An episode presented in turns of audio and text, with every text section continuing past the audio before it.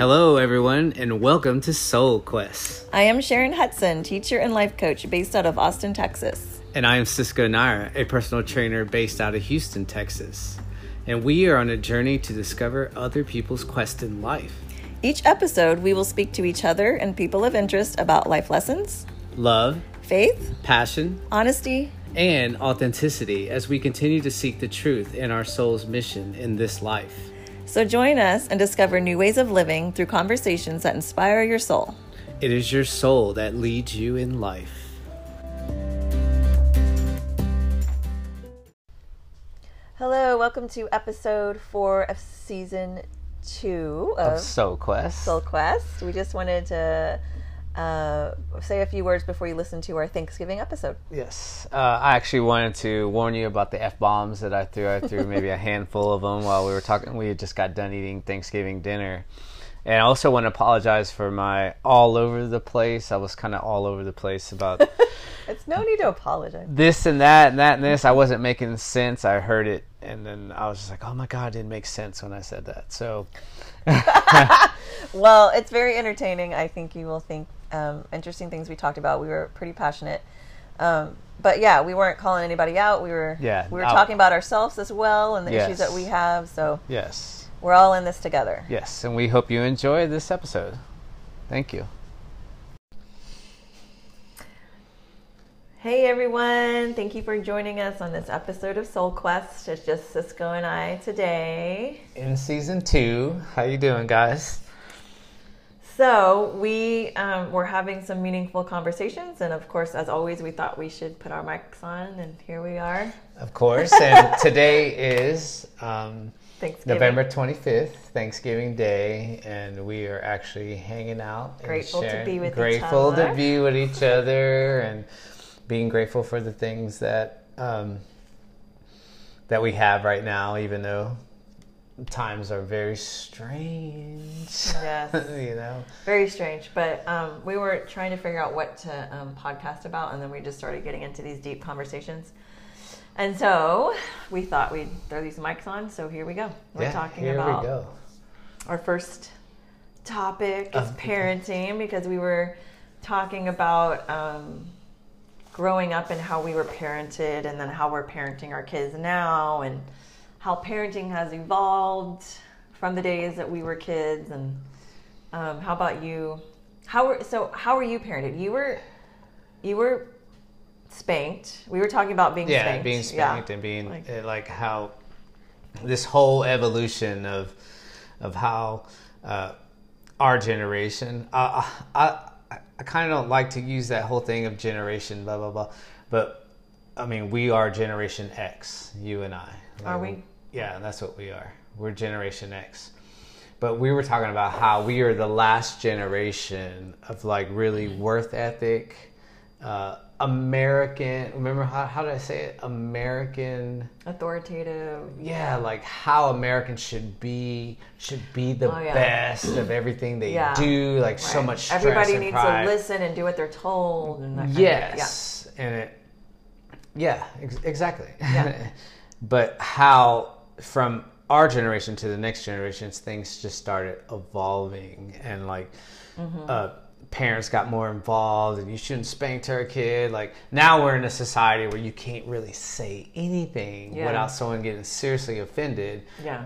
without hearing like not just one or two sides you hear like one two three four sides of Mm-hmm. like everything so parenting is, is is is evolved tremendously over the past 30 years Yeah. and and then we now have spawned these uh millennials and the new generation of kids and, Yeah, like, and some they're people- just different Some people say um, about millennials and sometimes how they whine and are spoiled or something that they're not because they weren't parented right or they they weren't spanked or you know they weren't having that authoritative parenting. Of course, you know i i this is my theory on that because as as us being that generation born in the the seventies and the eighties, that we were always told to be the best and the number one at everything we do because we're fucking Americans, right? Yeah. And I, and I stress that. So we were so involved in our own thing you know what i'm saying our parents were so involved in our own thing at, at times that they didn't pay attention to us so like uh, Right. our kids uh, us as kids some of us we're that generation that parents were starting to get divorced at a higher rate that like Mm-hmm. kids were neglected Yeah. or they were disciplined at moments of time, whether they got spankings or slappings Yeah. or whatever, that our generation said, well, I'm not doing that to my kid anymore. Right. Like, I'm not going to discipline, neglect me, and then you try to step in for five minutes and then like, discipline me Right. and tell me what to do. But then we have the other. There's a lot of people that want to keep up that ritual. Of course. discipline. So uh, we were how talking about you- that earlier. How are you disciplined?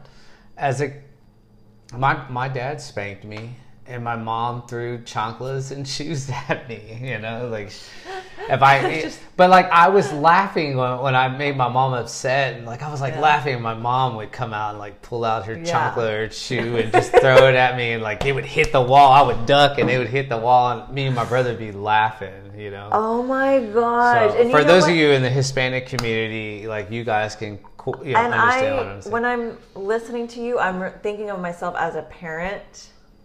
Like I can put myself in the shoes of a kid and a parent at that point. And as a parent, your ego comes out when your kid is laughing at you when you're trying to discipline them. Your ego comes out, and you don't know what oh else yeah to do. you're, you're living You're just like, no, you listen to me right now. I'm the parent, you're the child. But as children, how did you feel when your parents were spanking you and stuff, like whipping you? I Okay. was whipped. I wasn't really spanked. I was whipped with a belt. I mean, Yeah, and I got hit with a belt. My, you know, several times, a bunch of times, and I got slapped in the face a couple times by my dad for you know disrespecting. And you know my whole thing about respect. Like, that's another topic. Yeah, you don't like that word. Mm-hmm. I don't like that word. Like, it because goes somebody, back from generation. it with you. It's, Yeah, Yeah. like I don't I don't feel anyone's in I really don't. I don't feel anyone's entitled to respect. And that's just the way I feel. Like you are who you are. It's I- I don't- I don't- kindness. You, I grew up that way though. Like I felt like of whatever I did for, you know, in my 20s, like if I, I, I felt like that whole time like re- respect should be due. But I was just like I don't give a fuck anymore. I I do what I want to do and if you take to it, then take to it. Like I'm not going to ask for respect. Yeah. you know what I'm Yeah, saying? yeah, Like, I know. I just What- don't think that's right. That's like a We're oh. going on a tangent here, Oh. we but are, I'm but- just saying the whole respect thing. I think with you is that somebody abused that word with you. they did. They And did. They I've used it in a, in a way that made you feel like they were better than you. So Exactly. When people, I've had several people saying, "I deserve the respect. Yeah, yeah. I get respect. I need yeah, my." yeah. I was like, so that "Man, that I get out of here with that." And I feel like I can understand where you're coming from because I feel like I, you know, I kind of I don't think I, my parents ever said that to me, but I feel like they, you know, like it was all about respect to them, and if I disrespect them by talking back or something, they would get so pissed off at me. But at the same time, it was like I needed more from them um, that I wasn't getting. But yeah, I was spanked too, and I remember feeling very fear fearful. You know, so I just don't feel like um, it's like almost an indentation. spanking indentation. to induce fear to keep somebody from doing something is really going to help them to really learn anything. All I learned was to be scared for my of my parents and not tell them anything. That's what I learned. I didn't learn. I don't even know what they were spanking me about. I mean, one time when I was a teen and I was trying to leave the house, um, that was my dad spanked me. Uh, he, they were really mad at me. I mean, Yeah, I was trying to, but they weren't understanding me. They weren't taking the time to sit down and talk to me. And You know, I, now that I'm, I mean, I'm, I'm, I'm older. Like I believe conversation and and options of- Yeah. of, of, like trying to say, Right. hey, if you do this, this could happen. But if you do this, Yeah. this could happen too. that didn't happen back This then. this this is the line here. Right. Do you want to? Or actually, I'm sorry. There's a line, and it's divided into a Y, and that line is the line you're running. If you jump on this line of the Y or jump on this, there's consequences on both sides. Right. So like, Right. I mean, and that's, to try. true. That's to try. I, I try to teach my kids. you you can do this, but you can face this consequence. Yeah. And you can do this. You can walk this line, and you're gonna face this consequence too. Yeah. you got to be choice. optimistic. You know what I'm saying? Letting them Like- think about it themselves and Yeah, make their own decisions. give instead them- of saying you have to do this. You know, like yeah, that authoritative, Yeah. you know, kind of saying like, "Don't do this," Yeah. you know, "Don't do Yeah. that. You better not," you know, like, yeah, it just isn't. And- I don't think that fighting fire with fire right. just leads to more fire. And I know I've seen that because, I mean, I, I, I, okay, as, As a I have a, parent. fa- a parent of mm-hmm. two, and I have a 23 year old and a 16 year old. Like, man, dude, like I did have some fire with my, you know, when she was 14, there was fire. Yeah. And, uh, I remember. I, oh, okay, we talked about like I spanked my my my daughter one time. Both kids got one spanking from me, and that was it. I never spanked him again. Never, because I just You didn't like the way you felt, right? I I did not feel good. Yeah. So I spanked feel? the the first kid Because you felt like you were trying to control them, and you knew that was wrong. And I, I after I spanked her, I never spanked her again. And then we just exchanged verbal fire to fire. Yeah. And then like as I got older, like Then you realize like, that felt bad, too." Yeah, yeah, yeah, yeah. so then my youngest, like at the same time when she was little, I remember she was like five, and she did something that. I told her not to do. Of course, that whole thing you tell them not to do, not to do, and they Mm-hmm. Yeah. do it, and they're like, "I told you not to do that." Pop, and Yeah. I popped her, and she got scared after that. You know, we were talking about the whole. And it's what did it feel like to see your kids fear? I don't you, want that you know? because That's- like that's just that dude. If you take it back to like the history of the you know the '60s, the '50s, the '40s, that was authoritative. Yeah. you know what I'm saying? Like that's how parents discipline their kids. Because I have clients who I've had deep conversations with them in their childhood, and they were born in the '50s and grew up, or the, they were born in the '40s and '50s and grew up. And they were like, "Man, I never say anything that my dad would backhand Yeah. me and beat me with a fucking belt." Like, and you know, that- a- yeah. And because so many people in older generations believe that's the way to discipline kids, and now they're thinking that's what's wrong with the world is people don't. They're not controlling their kids. They're not spanking them. They're not putting fear in them. That that's not. There's a lot of memes uh, I online know, about but that. that's not what's wrong. That's not what's wrong. Like this is the this is the world evolving, and the world's going to change, and people are going to change, and Exactly. we're lear- we're That's it. learning different ways to deal with. yeah. And everybody, every kid is going to be different. But Every I, kid. I feel like putting fear in Into kids is- anybody. is, going to cause a problem later on. Because what's the whole thing that actually people of inspirational, you know, people are always talking about fear nothing. Fear, you know, don't fear this, don't fear that. Right. You know, Let lose the fear. fear. let go of fear. But then And we both know we struggle with, with Yeah. some things about that too. Yeah. But then And- parents want to put fear in their kid. But it's almost an indoc like an indoctrination. Uh, is that even a word? like you Um, indoctor, Indoctrin? I don't know. indoctrin, you indoctrinate your children at a young age, and I've seen Into that feeling fear. exactly. you're right. And like my mother did that to me. Like she. Oh, don't go there! You're gonna get murdered. Don't you, go there. the Ride. way. Yeah, you'll get. You know. I, oh no! Don't do that. Yeah. Oh, you're gonna get. You know, killed if you do that. Like, Yeah, that was my mom too. And she did actually put some fear in me. I feel like a lot of my worry and fears do come from that Yeah. that upbringing because she did always tell me, and I always had to check in with her. but that's that whole thing of teaching generation to generation, and then that it becomes a tradition of learning. Yeah. Because and it's nonchalant though, like Yeah. it's not really thought process. Like some of the, some of like they say, some of the great minds of this uh, generation of, uh, I mean, Frederick and and the famous psychologists who actually changed soc- uh, Darwinism Oh. and and uh, I'm sorry, I just can't think of the rest. Pablo, Pablo. Okay. Anyway, Uh, well, the great minds of psychology. Of those listening, you know who they are.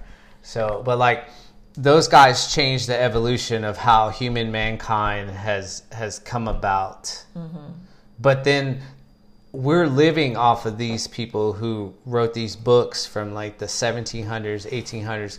but then if you want to go back to like Greek mythology, where you know they were writing all about uh, Socrates, But we're going back and, there. You know, like, we are i mean all of us that are like living in the personal development uh, spiritual growth kind of world we are realizing that um, we're going back to what we are were originally taught back in the ancient days you know that our heart really does lead us the right way not the mind. You know like growing up you were told listen to your you know listen to your mind not your heart. Your heart's going to get you in trouble. Well, there's one thing that I, you brought up to me, and I think I'm gonna get it tattooed on my forearm right here. But live in the moment, and that, that- like if you Yeah. don't live, well, I'm not saying as a, a child, you know, adolescent. I mean, a lot of adolescents they live in the moment. We were talking about that. Mm-hmm. Yeah. the The kids were laughing in the backyard. I was Yeah. like, oh my god, they might fall down, hurt themselves, Yeah. and scratch, but then they get right back up, and they're just living in the moment like nothing. Yeah. And then you said. If we were grown-ups and we fall and break our arm Yeah. or sprain our ankle, We let we're that ruin our miserable day. all day. Yeah, yeah, we're but miserable all kids day. like get over it. They're so resilient because they their brain waves. You know, they're young until like about eight, seven or eight. Their brain waves are different than ours, so yeah, they're living more in the moment. And, and so I love that. that's when they start. When they're eight, nine, ten, they they're aware of their emotions, and that's when parents start noticing, oh, what's going on their, here? their like, emo- yeah, their they're more development. emotional. Yeah. yeah. So that's when I I get calls from a lot of parents is around that age. Yeah, and I mean that's a good time to give They need know, some feedback. They need some, some, guidance. Guidance, yeah, yeah. with their emotions because they don't Yeah, know about it. yeah. They're not. They're not there yet. And a lot of parents, I'll tell you right now, like I didn't grow up with my mom and dad telling me a lot of their emotional state I as a child. either. Like I know. So like, I just felt it. I knew it. Yeah, exactly. There was a so lot like of if anger. my I do that to Epiphany from time to time. It's like when I was this age, this is what I you know was going through and blah blah blah. My mom and dad never I don't know a fucking thing about I them when they were too, yeah. kids, you know? And I'm like this is part of like DNA, like how things are cycles are repeated. Yeah. You know? And this leads to kind of the the topic But we, we, I feel like we're changing the cycle. we are. Something has really opened up a lot of people in our generation at this point in time, and we're we're going through a new paradigm, which is supposed to happen in 2027, seven years from now. The whole world is going to be the shifted. aliens are gonna come shifted. out. The aliens are going to come down and like shift us, and The we're all going to be doing things we love. And we'll talk more about that in another paradigm when I Yeah. on another podcast. But anyway, um, uh, yeah. So what was I saying? We're shifting. shifting, Our our generation. A lot of us have shifted already and seeing what didn't work for us as kids, and we don't want to do that. You're with- right. Like I was saying with Millie, I never have spanked her. There's been some times where I wanted, like I my ego was coming out and I was like, You don't talk to me like that, you know, like but I've never raised my voice like my my mom or dad did to me. Mm-hmm. And when I do raise my voice just a little, she freaks out. You know, she's just like, ah, you know, like, oh my god, what did I do? You know what? And she gets she her ego comes out and she is just very doesn't want to talk to me about it. She just whines and cries and and I'm like, okay, I gotta, I gotta meet her where she is and talk to her about this. I'm not gonna sit here and be like, stop, stop, you know, don't cry. And sometimes I find myself, I'll say that, don't cry. Like, why are you crying? And then I have to stop myself and say, wait, she's crying for a reason, and I really need to figure out what this is. As a as a child, I di- I really didn't get that, so I really want to give that to her, and so I feel like there's a shift in a lot of us our age as parents. that that's the logical way of thinking of it. But Yeah. like our like remember I was saying our generation grew up with the spanking and all that. Yeah. So like I see my my friends on Instagram and Facebook, like they post these memes and like if I if I would have did that, I would have beat my kid or spanked my kid or you know, there's these memes that say things Yeah. about but when we were kids we would have got beat, spanked or like Yeah. popped or whatever. I was like dude and like look at the majority of us are alcoholics or like in fucking jail in prison you know like there's just these all these these things of like defiant children like the like we were we grew up also too to be very defiant as we are changing. You know what I'm saying? I think that's that's a the good paradigm. point. Uh, I don't know. I can't speak outside Eisenhower High School, but um, a lot of those kids, us, a lot of kids around us were were being parented that way, and a lot of those kids are struggling today Exactly. as adults. Exactly. And alcohol, and I, I, I mean, not saying. But I mean, they- I lived a good life. I, my parents treated me right. I, I, I might have caught a whooping. I might have caught a slapping. I love my mom and dad. Yeah, they no, did the yeah. best thing. Like I, I wish I can hug. I have not hugged my parents since the beginning of I know, COVID. I know, Like I just want to be like, oh my god, thank you so much. you Uh, my parents were great to me too. Um, yeah, I'm not saying dogging. I, they did the best they could for sure.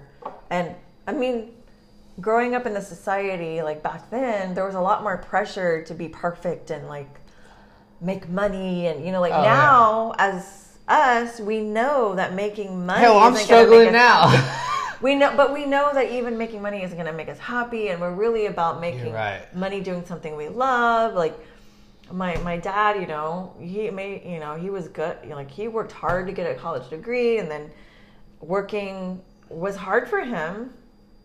He worked his way up and like made money, good money. Like we made our way in life, and he did great for our family. And I was really taken care of, and they never treated me bad or anything. Like I'm very thankful that I really had a good life. Um, but there were some things missing as I as I'm a parent and I can look back and say, okay, there were some things missing. I didn't feel accepted a lot. I felt judged a lot. I just needed a lot. I needed to be talked to more instead of yelled at. So um not dogging my parents in any way if you're listening, mom and dad. but um you did the best you could and I know that. Um but I know there's something more that I needed, and I want to make sure I give that to Millie. And she's such a good kid, so I'm really lucky. I, I could be saying something totally different if she was a bad kid. I guess like a, a, she was defiant kid. Ep- epiphany epiphany is also too she's a fucking like sometimes i think she is a saint i'm Mm-hmm. like dude you're so good i mean she might be mischievous here and there Yeah. but nothing like Islin, i love you too man girl we you threw blows at me like Yeah, man, and I you think- just like did all kinds of things that was very defined. I feel, and when we're whenever you talk to me about the difference there, I mean, of course, different people are gonna have different lives and different ways of living, and but I feel like maybe Epiphany being in homeschool has helped with that situation. yeah. Because i feel like when you when you get to the age of 14 15 16 like you really want to be with your friends and you want to do you want to go out with your you know like with me it's like my friends never had a curfew. My parents gave me a curfew so i would always just sneak out or just be late or so i was bad in that way. Uh, your friends really do have a lot of influence over you so when you're going to school that's a big thing for kids. Anyway we're getting on a tangent but um, what we're saying is let's let's go all to our next let, topic. let's let's no let's bring a, a, a, Bring it a to a conclusion on parenting. What we're So- concluding is that we've evolved as people and we learn from um, how we were parented and things that we're missing and how we want to bring that into our raising of our kids and how we still do make mistakes because we have the patterns of what our teachers, I mean, our parents have taught us, um, but we learn from it when we break the patterns. And we, like you spanked, you said you spanked once and you were like, I spanked never did it Epiphany again." once, and I spanked You were probably like, and I okay, never did it again. This was how I was raised, but is this how, is this how I want to raise my kids? No. Okay, so Yeah. I learned from it and you Yeah. go on. You're, you're right. You do. I, I think it's it should be more from a. Uh, it could be philosophical. It could be, you know, you always got to be optimistic, and and and give different doors, different avenues. And I, grew up that way too because I had three great mentors growing up my father, my first boss, and my dad's best friend. Like they actually, I spent a lot of time with them. When I was a kid, I hung out with people that were older than me for mm-hmm. some reason. Like I was just like maybe an old soul that just connected with their soul, and I mm-hmm. was just like, I mean, I hung out with my friends, but my friends hung out with their us. Mm-hmm. But like for me, like I hung out with my dad and these older people because Yeah. I, I feel like I wanted to learn more. Even though I've made a ton of mistakes in my life, and mm-hmm. they've they've warned me about those mistakes. They they let me know that I And was you like- remember those warnings. and I remember those warnings, but I You still, took those you chances. You still had to live on your own. I still had to live on my own, and I made those mistakes. Yeah. And I was like, this this what is what all these these three men were telling me Yeah. about. And I think there's going to be some personalities that will learn from things they've heard. You know, like, Mm-hmm. you know, like the men telling you, like, don't do this or whatever. And you, there's going to be some personalities that are like, oh, yeah, okay, I'm scared. I'm not going to do that.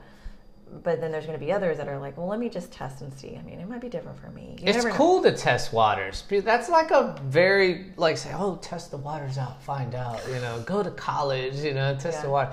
You know, some to people go to college, they drop out. Some people go to college, get a girl pregnant. Some people go to college and become a whatever, a drug addict. And whatever happens you know? is there for a lesson, and that's just how it is. Like, we, there's, It is Some- but what I don't understand is like people sometimes don't get the le- get the lesson And they have to keep moment, and they repeating it. repeat the Yeah. lesson. Sometimes Well, you know what? There's a lot of people, and I know at that age in my early 20s, I didn't know that I was getting a lesson over and over until I was in my 30s. And I was like, oh, okay, this has been a repetitive pattern for me. Okay, now I need to stop the pattern. so I think when you're in your 20s, you don't realize, like, hey, you don't. You're there are- invincible. there are a lot of 20 something year olds that I'm telling you, like, I follow, I listen to their podcast and I'm amazed at how. Dude, you were telling me about those girls. You they are. send them to me sometimes. I'm like, these what? girls are just like on another They're level. though. 29, But they you just- know what? Maybe they had parenting that gave them. Or maybe better- it was just meant for these this that generation to be more evolved for the But- new paradigm that's coming in 20 You're right. You're right because things are shifting. People, things have shifted yeah Things have shifted tremendously over the past Yeah. four or five years. in so many ways i mean not just parenting all kinds of things Yeah. but okay so all right anything Actually- else you want to say about parenting we're going to move on to our next Uh, subject parenting. Uh, last word for me is just uh, be nice to your kids. Uh, discipline your kids in a very logical, sensible way. A loving way, an oh, understanding way. That is the that is the main word. Love your kids, but be give them ultimatums, choices. You know, don't And- just say this has yeah. to be that way. You're gonna grow up and you're gonna be Yeah. because I Follow. experienced, and I'm just gonna tell you, I experienced this about a, a couple weeks ago. That one of a, fr- a family friend said something about this is my kid, and the kid was like four years old, and like my kid's gonna grow up to be this way and that way. And I was like, oh my god, you're indoctrinating this Mm. kid to be a certain way. This kid has to grow and be its own. yeah You know yeah what I'm exactly saying? Like you don't force. you have to let your kid have freedom to to grow into who they're supposed to be And I don't, mm, whether that's religion, whether that's politics, whether that's this or that, that, this, but let your kid, because I know I grew up We're to not- be somebody different from my parents' way of thinking. We're not here to um, control our kids and make them to who we want them to be. Yeah, They're, don't, we're, we're here to don't. guide them and keep them safe until 18, and then they're on their own to explore the world and become who they're meant to be. Hey, I, I used to tell Eisen this when she was a kid. I'd say, Eisen, when you turn 18, when you turn 18, you're on your own, dude. And I told Epiphany that two weeks ago, and Epiphany looked at me like, "Oh," and I was like, I was like, only when two you, years away. I know. It's like when you turn 18, Epiphany, like you're on your own. Like, You're there as a guidance still, like, but like we, I mean, been, she can choose her own. her own. And I tell Millie that too. Like when you're 18, she's like, I'm no, I don't ever want to be 18. I'm like, when you're 18, you can choose who you want to vote for, you know, presidency, who you want to, what religion you want to be, if you want to be in religion. You know, Yeah. like you're able to choose. You're still able to choose right now what do you want to believe, actually, because Yeah, I'm not forcing anything yeah. on you. and it, it doesn't have to be till you turn 18. it, does- it can be now. Yeah. And and as a parent, you need to respect your kid. Oh, and here I go with that whole respect thing. How I felt.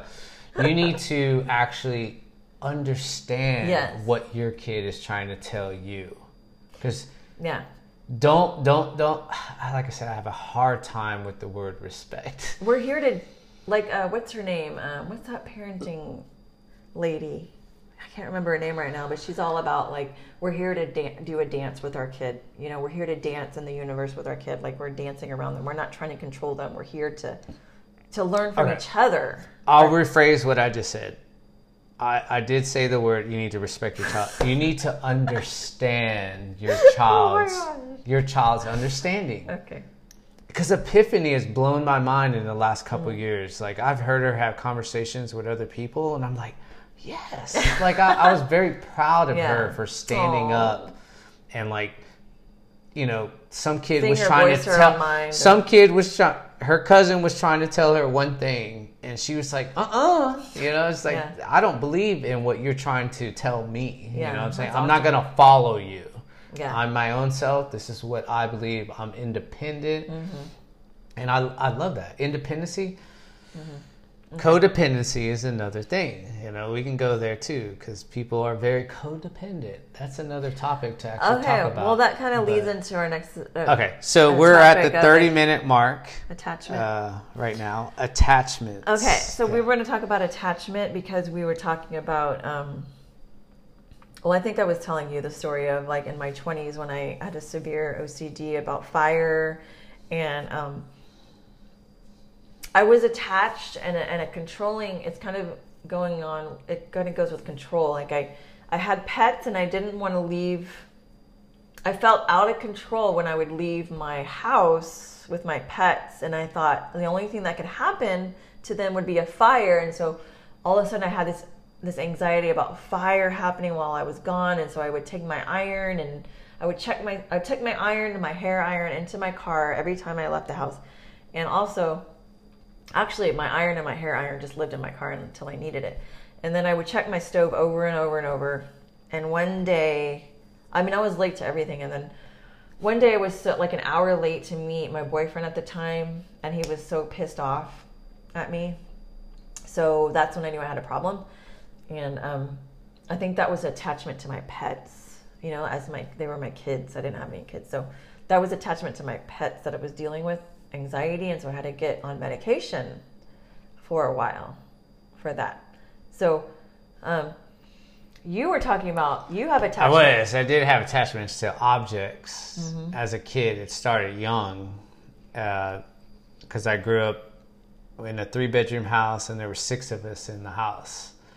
So uh, I got a brother and a couple sisters, and like we were supposed to throw all of our laundry in you know one basket when we took a shower. But then like when all the laundry got washed and all that, like I never got everything back. You know, things were missing. I was like, oh my god, it's like where's my socks? Where my underwear? Like, so that actually when I became like ten or eleven, I started washing my own laundry. You know, like I would, my mom would say, put your stuff in laundry. I would like take my own laundry, put it in a certain section, and wash it myself. Like I learned how to use the washing machine when I was like 10 or 11 because I did not want separation. I had my attachments to things. So like, fast forward into the future, like I had these attachments to clothing, to things that I own. Like I would count things. Like uh, it was, it was an OCD. Definitely was. Yeah, like yeah. I, I, I counted like how many socks I had, how many, how many underwear I had, and it came down like even to how many workout shirts I had because like I worked out every day. Like I would change a, a fresh shirt every day because I didn't want to wash clothes like once a week. So I, man, I'd bought like thirty workout shirts so I can wear one every day. And then there were sometimes I'd have to change multiple times in one day because I would like get soaking wet and sweat in one workout shirt and then go home, take a shower, and then get into some other workout. So like I knew how many things I had and I would count it. And that was an attachment to like the objects Yeah. that I'm older now, like I mean, a few years older from that, like I've learned to be like, man, just let that shit go. You know, Yeah. you have what you have, and you know Sometimes socks disappear. The mysterious. they do, disappear. and you just. yeah, and I And told we were you. talking about the whole fort thing that I had. and then yeah, you're missing a fort. I miss- was missing a fork. Like I, that's how OCD it was. Like I bought a set of three, three Four forks, three spoons, three butter knives. I thought it was four. Or four, yeah, four four spoons, four forks, four butter knives, and like I knew what I have because I lived by myself, and then I had a couple parties, couple get together, get-togethers, and I cooked and everything. And then one, I was doing dishes, and one was missing, and it was b- like mind-boggling to me. I was like, "Where's the fourth fork?" Like, and I was like, "Where is it?" Like, I, you know, it was here before. Like, And I know, guess that's how you can get when you know the number of things you have. Yeah. Like I have so many books right now, I wouldn't even know if someone got. I know you. You just like threw a whole bunch at me last week. You're like, here, I have these. so many that I'm going crazy. Yeah. But um, that's attachment to your th- material things. yeah. And, like I was telling you, I'm attached to my books, and I Oh, know. yeah. Who, Okay, so I know who that. I've lent them to, and there's been a couple that I haven't gotten back, and I know who has them, but I haven't. I've been really practicing like unattachment and being like, you know, that person needs that book. That book wasn't meant to come back to me for some reason. Um, but I don't lend my books out a lot because I know that sometimes they won't come back, and so I'm attached to my books. and I can understand it. And I'll rewind. I'll go back to how childhood experiences make who you are, which it, they can be subconscious, you know, and make you who you are today. And for those of you who are listening, please think about who you are today because something happened to you as a kid. Yes, exactly. you know whether if it was someone you know took something of yours and i don't like to talk about this subject at all uh, molestation I, I know a lot of people deal with that and they trust issues with people and their family members or friends of family like and it makes you who you are today because but then it's also subconsciously like you just it's just embedded into your head that you just like you Yeah. you just you put up the fucking wall and like for people who come into your life. And i've met people like that. Like i already i meet them and i get in tune with them. And when i get in tune with them i see the barrier of the wall come up. I was like ooh something happened to you as a kid. Not that i'm a psychologist or a psychotherapist or you know but i can see those things because i know things happen to me and how i'm so in tune with those attachments of okay so like when i was a kid my my my mom like at least I don't know when my dad got paid every two weeks or uh, maybe once a month, maybe once every two months. I, I can't remember. My mom would take me to Toys R Us or uh, what's it KB Toys back in. Do you remember that toy store KB Toys? And uh, she would. Uh, me and my brother were allowed to get one action figure, one action figure. So I I would buy a He-Man toy, and uh, my brother would get a GI Joe, and like I kind of collected over the you know a couple of months. I collected these toys, and uh, I always knew what I had. Uh, I knew all the toys I had. I knew all the weapons, the accessories they came with, and I kept it because my mom and dad constantly told me that I had to take care of my things. Take care of your things. You know, if you let someone borrow it, make sure they return it the way they bring it back to you. And I'll never forget when I was in fourth grade, I collected this whole Voltron. For those of you who know about Voltron, uh, it took me like six months to like get the legs, both the left right leg, the torso, the left and right arm. Uh, and when I got it, it was complete. I had the whole Voltron thing. It took like six months to get it. And then I, my friend said, "Hey, let, let me borrow that, and I'll let you borrow this tra- giant transformer." And I was like, "Cool." And I let him borrow it, and he had it for like two or three days. And I was like, "Hey, man, where's my Voltron?" And he's like, "Oh man, I'll bring it back to you." He brought it back to me.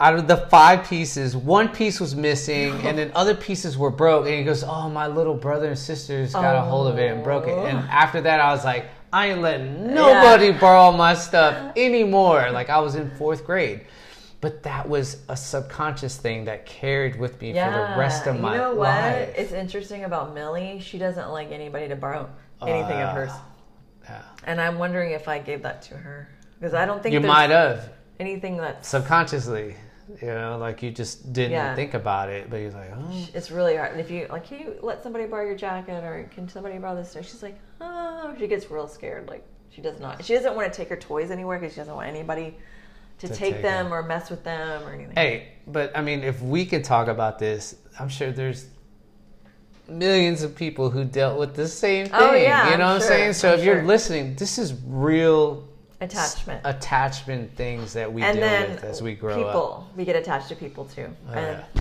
so uh, we were. Buddha has a um, a quote: "The root of suffering is attachment," and so, well, aren't we all attached to something? I mean, I feel like yeah, I'm attached to my books. I'm attached to my. I'm sorry, Cisco's taking a bathroom break, and I, I'm not. He he can he can talk a lot without me here, but for me, him not being here for some reason, I'm lost. Okay, so um, I'm attached to my books. Um, I'm attached. I'm actually attached, and I'm attached to my pets and my my daughter, of course. I'm a little attached to Cisco. So um, where we're talking about like how do you how are you in a relationship and not attached to the person, the other person, and still having like a loving, growing relationship? I don't. I haven't really figured that out yet. Um, I did actually have a book um, but I actually I let I lent it to um, Hannah. I need to ask her if she still has it. Um, it's a book about um, relationships um, based on Buddhism, like living in a relationship based on Buddhism and the non-attachment of it and stuff. But I can't really remember what it said about it. But I think when we're not as attached to people, we don't feel like we have to control them as much. I think like you and I living in a different city ha- helps with that non-attachment I think it really does, to be honest. to have our own space and stuff. But when you're in each other's space and living together, then that's when the attachment gets real bad. You're right, and like I've heard different podcasts and well about people with long distance relationships and how two people. Don't get me wrong, like I, you know, when I see you, I just want to. Actually, I want to see you more. You know, And same, same, Same here. here. And, but like- at this point, we can't. So we can't, and we both have our own lives. Like you know, you you're doing your thing, I'm doing my thing, and but I mean, we we make time for each other every day. we too. We do. Every day. Yeah, and it, and I feel like, I mean, going into rel- whole relationships, like, I feel like what really is the key to a relationship is having time apart, and we have had a forced time apart. If we had lived in the same city and started a relationship, we probably wouldn't have lasted this long because we would have moved too fast, or we would have been attached too fast. Yeah. I think I got attached to you way before you got attached to me. so, um, but it was good that you weren't so attached to me because it helped me n- kind of pull back a little and be like, yeah, this is good for us. Like, we just got divorced. Like, we don't need to be jumping in anything into anything anyway. And that happens a lot. And a lot of people I've got seen divorced people the who same get year we did. divorced, they get remarried within six months. I know. I'm like, geez Louise, you And, couldn't be you by know, yourself. I'm not. We're not here to judge them. yeah, we're everybody's not. They're not. everybody's got a different way of they're supposed to live but for us we both came into this And that- like we're never getting married again we're like we were very independent people and we still are Yes. and so i feel like that helps us stay in love like we still are so giddy and i and it's two years later so And you know what? That's to be honest. If you ask anybody, and this is, if anyone who's listening out there, the best part of every, and I stress this, fucking relationship is the beginning. yeah and we we Because that's what usually- that what makes people want to. Oh, I know- gotta marry this girl. Oh, I gotta marry this guy. the beginning we've is prolonged the beginning. And that's the key. There's so many people like the beginning like the oh you know and i i told you about this podcast uh, with uh, bruce lipton when he talks about like in the relationship where at the beginning you're in the honeymoon phase and you're living in the moment. This is your true self. When you're living in the moment and you're in love this is when your true self actually comes out. And then after the honeymoon phase when you're not so in love anymore you're still you love each other but you're not feeling that oh my god i'm so in love feeling all the patterns start coming in those patterns really aren't your true self those are just patterns you picked up as a, a kid Your true Yeah. self is in love, what you feel like when you're in love. And so when you're able to prolong that in a relationship by not jumping in and getting so serious so soon, you're really helping your relationship. Like you're prolonging that honeymoon phase the longest you can. But like I said, that and I've been there, and I'm sure everyone's been there, and that's why like some people Yeah, get married so quick because they're just like. I wanna feel this love every that day." energy. I want to, yeah, that every day ends like after three months or after the honeymoon period or after the first kid or whatever. But Yeah. don't get me wrong, there's people who's been able to make it happen for years and decades. Yeah, you're right. Even though And they that- put up with each other. every relationship's different, but I'm just saying, in, my, in our experience, So this this is actually uh, something I wanted to bring up on the attachments too. There was a movie that I saw. It was called The Silver Linings. Uh, what was it playbook, called? Playbook. yeah. Oh yeah, that's a good movie. Oh my god, I can see why that movie won so many awards because I felt like I was Robert De Niro in that movie. And he was a guy that he was a bookie. So like, you know, he Yeah. had all these envelopes of people he had to pay out. And like and, and this was like the most vibrant scene that I was like, Oh my god, that's me. Like he had everything coordinated you know, and this and that. And then one day he was counting everything out of his envelopes, and one number was off, and he lost his shit. And like his wife was yeah, like, yeah, I remember that. Yeah. "I took it out. I'm sorry." Blah blah blah. Like, and then like he was like, "Why did you do that? He started flipping out because he was so OCD. Mm-hmm. Yeah. But then like. His that was with his that was his attachment, like his Mm-hmm. number, you know, envelopes. But then his wife had dealt with his attachments her whole life living with him. You know what I'm saying? Like you people tend to adapt and uh, Yeah. adopt to those attachments and change their life. and then they change Yeah. their lives for it. Yeah. So like I mean we definitely know some people who have done, you know, those kind of things. Definitely. But but that, does that does that give you happiness? You know what I'm saying? freedom. You're lacking freedom. Freedom. That's, And the word. what we does that give you for. freedom? Yeah. Uh, do you want to be confined to that relationship of like you know you know how this person is?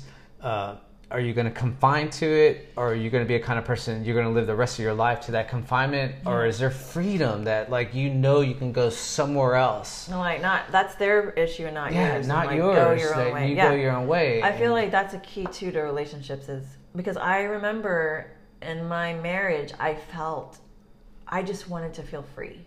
Like I just felt like I didn't feel that freedom. right, defi- define definition of freedom in a marriage. Um, I just felt like I was living life for him, trying to comfort him and like make him happy. And it's just like I didn't have a lot of my own freedom, like just to be myself and like live my own life and what I wanted to do. Like, what are the needs I had? You know, like I didn't have. I don't know. I just kept having that thought in my mind, like God, I just not freedom to go like off with some other guy. It was a freedom of just living how I wanted to live. Like, I Like if you wanted to go somewhere, you can go somewhere. If you want, without having to ask And or like be like, uh, do you want to go? Or oh, you don't really want to go. Okay, maybe I should stay home. You know, like that kind of stuff. Like yeah, you don't really like to go a lot of places, but I do. So what am I supposed to do here? Like, am I supposed to sit here and coddle you and make you feel better and like live your hermit life, or am I supposed to go out and do my own thing like I want to live? okay, sorry, Yeah. we're we're going on a tangent. Should we're, we're We have about minutes. ten more minutes. No, it's gonna cut off at five, at 55, 59. oh, 50. So- Okay, so we have about. Any last thoughts on that, and we'll just let the Okay, people so like I mean, I totally understand what you were saying from your perspective, and uh, I I understand too. Like Nikki, at the same time, when I was married to her, like she kind of did some things that you know, I guess that were trying to pertain to me, and vice versa. But ah, man, times got rough and hard for the both of us, yeah, and and, same for you. Things got we're tougher. both, and it all boils down to attachment yeah, the attachment. because you're you were attached to her. I mean, you were attached to your marriage. I mean, we all get attached. I mean, that's what we we say our vows and the significance of, of you know, attached to what you know, like how, pleasing our partner and to death do his part. and and we feel like we have to live a certain way, and it's this attachment to way the way we should live, and That's another conversation I'd like to have. That Yeah. whole how we should live. yeah, The like, should word. to have and to hold through sickness and health. uh, It's like man, sometimes I feel like. I, did were I did we I fucking sign up for this? I know did we were li- we were watching The Crown, and we Oh, saw yeah. that Yeah, we saw the in whole their marriage. vows. It was like. Yeah. I vowed to obey you. Oh yeah, The she queen- said that. She said, "I vow that. to obey," and I was like, you could tell she was hesitant Yeah, about it. like, she know got about- tears in her eyes. But that's not how it worked in their marriage anyway, No. because he had to obey her, really. yeah, because she was the queen. Yeah, so it was re- so, really like, weird. There was just a different. Yeah, that that's for any guys who've seen the, the Queen or the, The Crown, Crown. the first season. Like you can tell there was that that intimacy of like. Like the she- woman felt like you had to obey the man, but in this, say she that. was like, "Wait a second, but I'm I'm about to be queen." You know what I'm saying? Like, and then once she became queen, And he couldn't things changed. Yes, he couldn't. I mean, I haven't seen the other episodes. he doesn't. He, he has a hard time. Okay. Well, I've noticed that, like in, In in, the other episodes, like when her die, when when the king died, and Yeah, and he was just like, he "Oh, was in, yeah, I can't like be was like, myself, yeah, he to himself support because, yeah, because she's the queen. And, hey, and I feel bad for him because as a woman, you feel like in this society you have to feel like you have to support your husband and do whatever. I mean, that's how I felt in my marriage, and so he is on the opposite. Like he's like, "Oh my god, this my wife's a queen, and I have to support and I have her." to, yeah, I have to. I can't do my. He wanted to be in the, mili- navy. Yeah, yeah. Anyway. I have to see the rest of that, and it was good. Thank Yeah. you for like. Well, we watched two episodes it, last yeah. night. I was hooked. Like, Yeah, you were but attached. I was attached, but that was season one. Like I was attached when I saw the the previews to season four with Margaret Thatcher. Like I was like, and It is the, a really good show. the It's a- actress who plays her. Like It's a very you, you learn a lot about history and stuff. Like I'm Oh, still amazed yeah. at things I've learned through all the Yeah. seasons. But anyway, um, the root of suffering is attachment, and it's something we're always struggling with not being too attached to things. And just remember, material things don't go with you when you die, but your exactly. lessons I'm do. glad you said that. Yeah. Your lessons Your go with you, lessons so- go with you. Because even if they go with you into another realm, your lessons go with, within your family, your kids, You're the people right. you It's influence. it's in your Yeah, DNA. it's- so Yeah, it gets the, your energy. Your energy gets dispersed. yes, you know? definitely. And that goes to all the great leaders. Energy and your actual DNA, all kinds of ways. So anybody who's a leader, and you can say, uh, I mean, the great leaders, whether it's a NBA player to Gandhi to Martin Luther King to uh, just anyone who's the king, King Philip, uh, you know, uh, Queen Elizabeth, anyone's leader. Saddam Hussein, people liked him. You know, they believed in him. There, I mean, there are people who believe Jesus. I mean, there's so many people who, John Lennon. I mean, whatever. You know, Hugo Chavez. I mean, all these people. People supported those people, yeah, so they had some type of like, I don't like using that word either. Power. But um, they had this this energy that ex- that was ex- expressed and exposed to other people, and it just yeah.